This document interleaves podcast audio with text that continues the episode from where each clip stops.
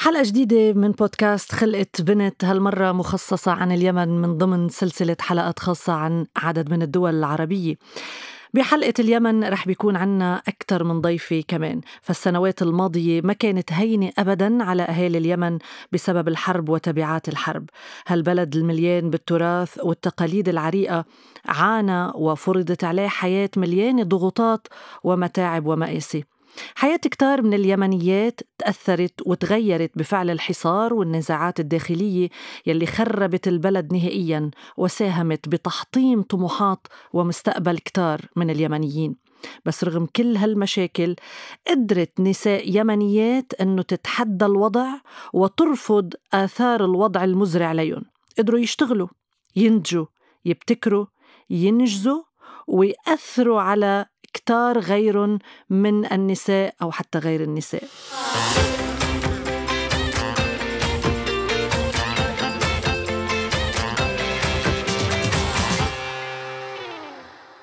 وللحديث عن هالموضوع رح بيكون معنا نساء استثنائيات من اليمن كل وحدة منهم رح تخبرنا عن تجربتها وعن قصتها.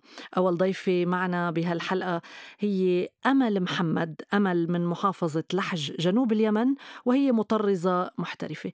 أمل آه، أهلا فيك بهالحلقة من خلقة بنت نحن مسرورين. طبعا أنك أنت ضيفتنا. من أيام المدرسة بتحبي آه، الموسيقى بتحبي الرسم وبتقولي إنه الرسم أهم هواياتك. بالإضافة طبعا لأشغال وأعمال يدوية بالطين بالورق وبالكرتون. من صغرك بتحبي الأشغال اليدوية؟ هالشي تعلمتيه من الأهل؟ أو بتحسي إنه كان عندك موهبة خلقت معك وطبعا طورتيها مع الوقت؟ أهلا منى. مساء الخير عليك وعلى الجميع. شكرا على الاستضافة. أنا سعيدة بهذا الحوار معاكم. آه، بصراحة موهبة الأشغال اليدوية والرسم كانت معي منذ الصغر. ما تعلمتها من الأهل ولكن اكتشفتها بأيام الدراسة الابتدائية في حصص التربية الفنية. آه، كنت أتشوق لهذه الحصص. كانت مرة بالأسبوع. كل أسبوع نتفاجأ بالأستاذ يجيب لنا حاجة يعني حلوة. آه، صلصال ورق مقوى وهكذا. يعني يطلب مننا نعمل شيء وأني كنت أحب إني أعمل نفس الشيء اللي يطلبه مننا الأستاذ. كنت أحب أتنافس مع زملائي آه، أتميز أظهر أحسن شيء عندي في هذا المجال. آه، وكمان كنت أرجع للبيت وأعمل أشياء نفس اللي أعملها بالمدرسة وأحسن. وأبتكر يعني أبتكر من نفس الشيء اللي عملته أبتكر أشياء أخرى أطورها. صراحة كانت أيام حلوة ذكرتينا فيها. أمل بتقولي كمان إنه كان عندكم مكنة خياطة بالبيت بس ما حدا كان بيستخدمها، كنت تجربي أنت آه، تخيطي وتقصقصي ويعني تشتغلي لحالك. آه، لأن أنت حضرتك ساكنة بمنطقة ريفية. ويمكن بمناطق الريف باليمن أو غير اليمن آه، ما في آه، مخيمات أو أماكن تدريب يمكن بس بالمدن. فتدربت عام 2019 عن طريق مركز لوياك للتدريب وتأهيل المرأة الريفية مع نادين دعدع. فبتقولي وجود مثل هالمكان بمنطقتكم كان حلم؟ وكيف تلقفتي هيك خبر؟ يعني كيف كيف وصل لك هيك خبر لما لما وصل لك؟ وفكرتي للحظة أنه حياتك رح تتغير بعد هالتدريب مع لوياك؟ طبعا في وقتنا الحاضر انتشرت وسائل التواصل الاجتماعي التي تنشر المعلومة بسرعة كبيرة جدا بوسائل مختلفة. آه، فسمعت عنها افتتاح مركز لتدريب وتأهيل المرأة الريفية في قريتنا عن طريق الفيسبوك. فرحت جدا خاصة أنه في هذا المركز في قسم لتعليم الخياطة والتطريز. كنت أحلم أني بتعلم الخياطة لأنه ما كان في عندنا حد يعلمنا وهكذا.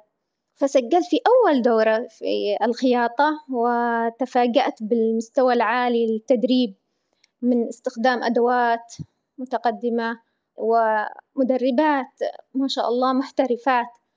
تعلمنا خياطة ملابس الأطفال الفساتين. يعني كنت فرحانة جدا إني يعني ممكن أصنع فستان لنفسي لغيري يعني.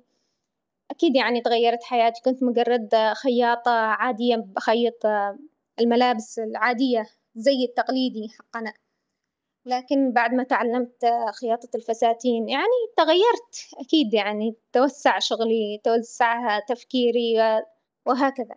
طبعا آه، كان التدريب مجاني وبمستوى عالي لأنه كان في مدربات محترفات وكان في أدوات التدريب اللازمة. بتقولي إنه عشتي حياة جديدة وتجربة جديدة وتعلمتي الخياطة والتطريز وبرعتي صراحة برعتي بالتطريز أكثر من من أي شيء تاني. خبرينا كيف صرتي ضمن فريق خير Everywhere أولاً خير Everywhere هو مشروع تنموي يهدف إلى تمكين المرأة العربية بتشجيع الحرف اليدوية، أصبحت واحدة ضمن هذا الفريق باختيار من المصممة نادين دعدع التي اختارت ثمان نساء من بين عشرات النساء الخريجات من قسم الخياطة والتطريز، أحببت التطريز كثيراً لأنه كان شيء جديد بالنسبة لنا. كان التطريز يعني محدود جدا مش منتشر عندنا لا بيطرزوا ولا بيعلموا فتعلمنا في مركز لوياك لتدريب وتأهيل المرأة الريفية التطريز اليدوي. استخدام الخيط بالخرز تعلمنا الرسم على القماش تعلمنا صناعة الشنط يعني أشياء ما كنا نحلم إننا نتعلمها. فلاحظت المصممة نادين فيا إني مبدعة. دايما تقول مبدعة فنانة تشجعني. بالتشجيع المستمر من قبل أستاذة نادين أنا يعني اجتهدت على حالي. كنت أتعلم وأتعلم من النت أيضا. أتعلم من الأستاذة. فكنت أبدع. أمل بتقولي حضرتك إنه بقدر اليوم لاقي فرصة فرصة عمل بسهولة تحت طبعا يعني بمجال الخياطة والتطريز اليدوي ويلي هو صار اليوم من اهتمامات الناس آه، باليمن لمواكبة الموضة طيب هل ممكن مع مرور الأشهر تفتحي متجر خاص فيكي أو تعملي ماركة باسمك؟ طبعا ممكن ليش لا أنا كل يوم أفكر في فكرة جديدة أقوم الصباح أقول لأهلي إيش رأيكم نفتح محل يكون فيه كذا وكذا؟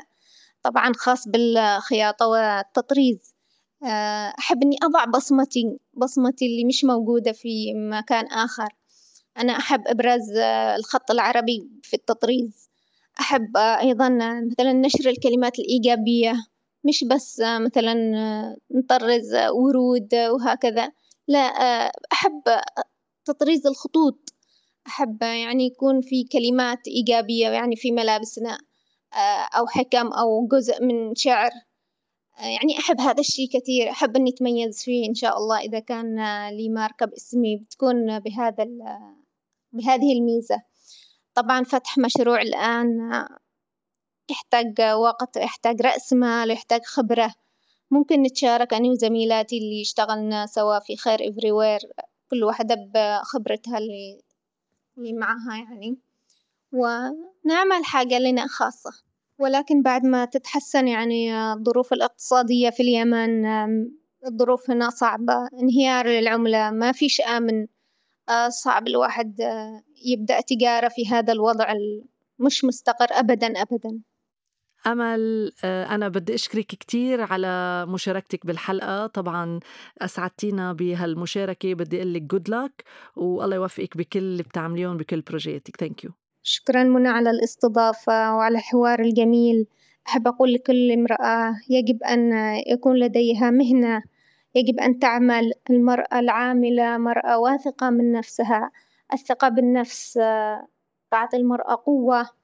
تستطيع أن تواجه تقلبات الحياة تتكيف مع ظروف الحياة المختلفة. الحياة لا تستقر على شكل واحد ولأن المرأة عمود البيت يجب أن تكون قوية لكي لا ينهار البيت. شكرا كتير وبدي أقول لك جود لاك شكرا. ضيفتنا الثانية من اليمن هي نجود عبد الإله الوزير حاصلة على بكالوريوس علوم سياسية وماجستير إدارة عامة وهي صانعة دمى وتحف تراثية. أعمال نجود موجودة مش بس باليمن موجودة بأمريكا موجودة ببريطانيا بمصر والهند وهي بتصنع سنويا أكثر من 300 عروسة. نجود أهلا فيكي ببودكاست خلقت بنت بهالحلقة المخصصة عن اليمن. نحن طبعا مسرورين بمشاركتك معنا بهالحلقة. مرحبا منى وشكرا على الاستضافة. ومرحبا بكم جميعا. خليني بلش بالسؤال التراث اليمني شو بيعني لك؟ شو بنظرك؟ التراث اليمني بنظري هو تاريخ تاريخ حضاري لا يمكن أي أحد أن يغيره وهو يعتبر لكل زمان ومكان وشيء نفتخر فيه إحنا كيمنيين ونعتز فيه كثير. عظيم. بأي عمر نجود إمتى بصناعة أول دمية؟ يعني إمتى عملتي أول عروسة؟ وكيف تعلمتي؟ أنا في الواقع مش إنه أنا صنعت دمية وإنما بدأت بالأشغال اليدوية من وأنا عمري تقريبا 11 سنة 12 سنة بدأت أطرز أول شنطة تطريز يدوي وبعدها بدأ الشغل اليدوي هذا ينمي بداخلي أكثر وأكثر. إلى أن وصلت لهذه صناعة الدمى يعني وجدت نفسي في صناعة الدمى مش في التطريز آه، ولا في الإكسسوارات ولا في الشنط ولا. فبدأت إني أصنع أول دمية تقريبا قبل سنتين. وكانت يعني في البداية مش ولا بد كان يعني شكلها مش مرغب بس يعني كانت فكرة. إنه أنا صنعت فكرة جديدة وحاجة ما حصلتش في اليمن. خالص وتعلمتها عن طريق الإنترنت. دخلت أتصفح في اليوتيوب وكتبت إنه كيف يتم صنع العرائس. شفت إنه في أشياء كثيرة وفي يعني فيديوهات كثيرة بس الأشياء اللي فيها كان صعب. يعني الأدوات مش موجودة عندنا في اليمن. آه، زي البترون هذا اللي هو عبارة عن مخطط لجسم العروسة. فبدأت إني أبحث أكثر وأكثر حتى لقيت هذه الفكرة اللي نوعا ما بسيطة وأدواتها متوفرة. كانت عبارة عن قاعدة ورأس.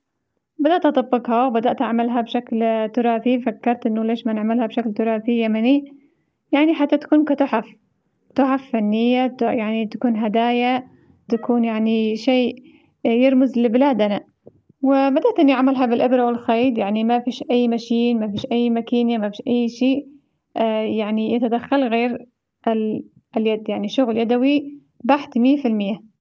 طبعا يعني عالم الدمى واسع كتير ويمكن في ميات أو آلاف ويمكن أكثر بيصنعوا دمى. بشو مختلفة الدمى يلي بتصنعها النجود عن الدمى الأخرى؟ يعني أي بصمة عندك إياها؟ شو تاركي بصمة؟ دميتي ليست فقط مختلفة وإنما هي مبتكرة. يعني أنا بوجهة نظري آه، أشوف إنه أنا ابتكرت شيء ما فيش أي حد يمني أو يمني أبتكرها من قبل. آه شيء أنا يعني فكرت فيه واجتهدت فيه. صحيح إن الفكرة آه، من اليوتيوب وكانت عبارة عن قاعدة وراس لكن كيف إني حولت هذه الفكرة إلى يعني شيء جديد وهو إني أعملها بالتراث اليمني المميز. فممكن إني بصمتي إنه أنا أبتكرتها ابتكار. طبعا اليمن مشهورة بأزيائها المختلفة مع اختلاف المناطق والمحافظات. كيف بتعرفي تفاصيل الأزياء الشعبية المختلفة بين كل محافظة والتانية باليمن؟ يعني كنت أنت وصغيرة بتبرمي بتتجولي شايفتيهم على كبر خبرينا بالنسبة لتفاصيل الأزياء الشعبية المختلفة بين كل محافظة والثانية أقدر أقول إنه أنا صحيح كنت أتنقل من محافظة لمحافظة لكن ليس كل المحافظات؟ مثلا طبعا صنعاء الحديدة آه، تعز. فهذا اللي كنت الأزياء اللي كنت أعرفها المختلفة.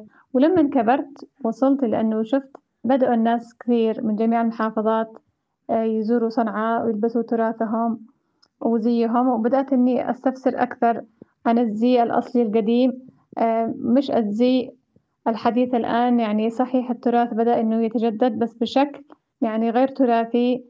بدأوا يخلطوا ما بين الدول. يعني مثلا المغربي في هيئة صنعاني التونسي في هيئة تعزي. يعني لم لم يعد يصبح هذا هو التراث الأصيل. فأنا يعني أبحث دائما عن التراث القديم الأصيل اللي هو الصبري والصنعاني العدني الحضرمي وما إلى ذلك. في تجربة حلوة كتير أظن وجود رح تخبرينا عنها يلي هي مشاركتك بتيد توك تحت عنوان آه، هوية من خيط وإبرة تيدكس صنعاء. آه، خبرينا أكثر عن هالتجربة. آه، شاركت بتيدكس صنعاء 2020 وكانت تجربة أكثر من رائعة. هذه التجربة في البداية تم اختياري ك يعني كحد ابتكر شيء ونجح فيه وبدأ إنه يعني يبيع آه، هذه الأشياء ويعني أصبح لي كمصدر دخل بالإضافة إلى أنه آه، شيء مبتكر وشيء سجلته أنا في وزارة الثقافة. فهذه التجربة يعني كانت نقلة نوعية بالنسبة لي آه، في شخصيتي في أدائي في كل شيء. يعني حتى من ناحية إنه تحسنت من ناحية الكلام كيف إني أشارك كيف أتكلم أمام الجمهور. يعني كانت تجربة رائعة في نفس الوقت مرهبة لأنه أول مرة في حياتي أطلع أمام الجمهور حوالي ثلاثمية شخص وأتكلم عن تجربتي وكيف حصلت وكيف عملت كيف لما وصلت لهذه المرحلة وكيف بدأت إني أصنع في سنة ثلاثمية دمية. فأقدر أقول إن هذه التجربة أتمنى إنه على كل شخص يجربها يعني فعلا فعلا بتحسن من شخصيتك كثير كثير. طيب نجود أول حدا اشترى منك دمية بتذكري مين؟ وشو قالت لك أو شو نصحتك؟ أول واحدة اشترت مني دمية لما عملنا معرض كان في مركزنا من المراكز الموجودة في اليمن. آه، بدأوا يعملوا معرض عن الأشغال اليدوية فكل من كان لديه أشغال يدوية يحضر ويسجل في هذا المعرض. كان مدة المعرض هذه ثلاثة أيام. وبعدين آه، بدأت أعرض بعض الدمى اللي صنعتهن. فأول من اشترت مني واحدة ست أجت وبايعت قالت بكم هولة بكم سعرهن؟ فكان السعر قوي قوي زهيد يعني بسيط جدا. يعني بثلاثمية ريال يمني يعني مش حتى حق الكاندي يعني مش قيمة اللبان مش يعني كان قيمتها قوي قوي زهيد. ونصحتني إنه أنا أطورها. بدأت إني أستمع لنصيحتها. وفعلا بدأت أطورها أكثر. والحمد لله وصلت لما أنا وصلت إليه آه، دمى شبه يعني مقاربة إلى الحقيقة. آه، تحف فنية زي كل الدول معاها تحفة تحفتها الخاصة زي مصر والصين والهند وروسيا. يعني هؤلاء الدول كلهن معاهن تحف فنية شعبية ترمز إلى بلادهم إلى ثقافتهم إلى حضارتهم وإلى زيهم. خليني أختم معك نجود بسؤال أي لحضرتك إنه حققتي جزء من طموحك. بعد عندك طموحات شو هي؟ إذا بعد ما حققتيهم؟ أي نعم. حققت جزء من طموحي إنه بدأت أصنع هذه الدمى وبدأت تصدر للخارج يعني بشكل طفيف وأطمح طبعا للمستقبل إنه يبدأ يكون خلاص يعني زي ال brand يكون معي ال brand الخاص تبعي ويتم التصدير والاستيراد بكل سهولة بدون يعني عوائق بدون شيء. كمان إنه أنا يعني بطمح أكثر إنه يكون معي مصنع حراوي حتى أبدأ أصنع للأطفال دمى آه، تراثية بشكل يعني مميز بشكل مفرح آه، بشكل إنه يكون لديهن يعني دمى متحركة. كمان أطمح أكثر إنه يكون آه، نبدأ نعمل فيلم كرتون من هذه الحراوي. يعني شفتوا البراند باربي؟ اشتهرت حول العالم وأصبحت يعني ممثلة في كل شيء. يعني في أفلام كرتون في آه، دمى في يعني تيشرتات في في كل شيء كل شيء. فكمان إنه فرحتي أكثر لما أشوف الأطفال فرحانين آه، بلعب آه، صناعات بأيادي يمنية وكمان إنها يمنية خصوصا إنه الطابع اليمني أو الزي اليمني متميز بالحشمة وهذا شيء إحنا نعتز فيه كثير. عظيم. نجود عبد الإله الوزير أنا كتير بدي أشكرك على مشاركتك معنا بهالحلقة الخاصة كانت عن اليمن. بدي أقول لك جود لك بكل مشاريعك المستقبلية وإن شاء الله بتحققي كل طموحاتك. شكرا. شكرا جزيلا لكم. ومع نجود عبد الإله الوزير من اليمن بنكون هنا الحلقة الخاصة باليمن. نتلاقى بحلقة جديدة خاصة ببلد عربي آخر بمرحلة مقبلة.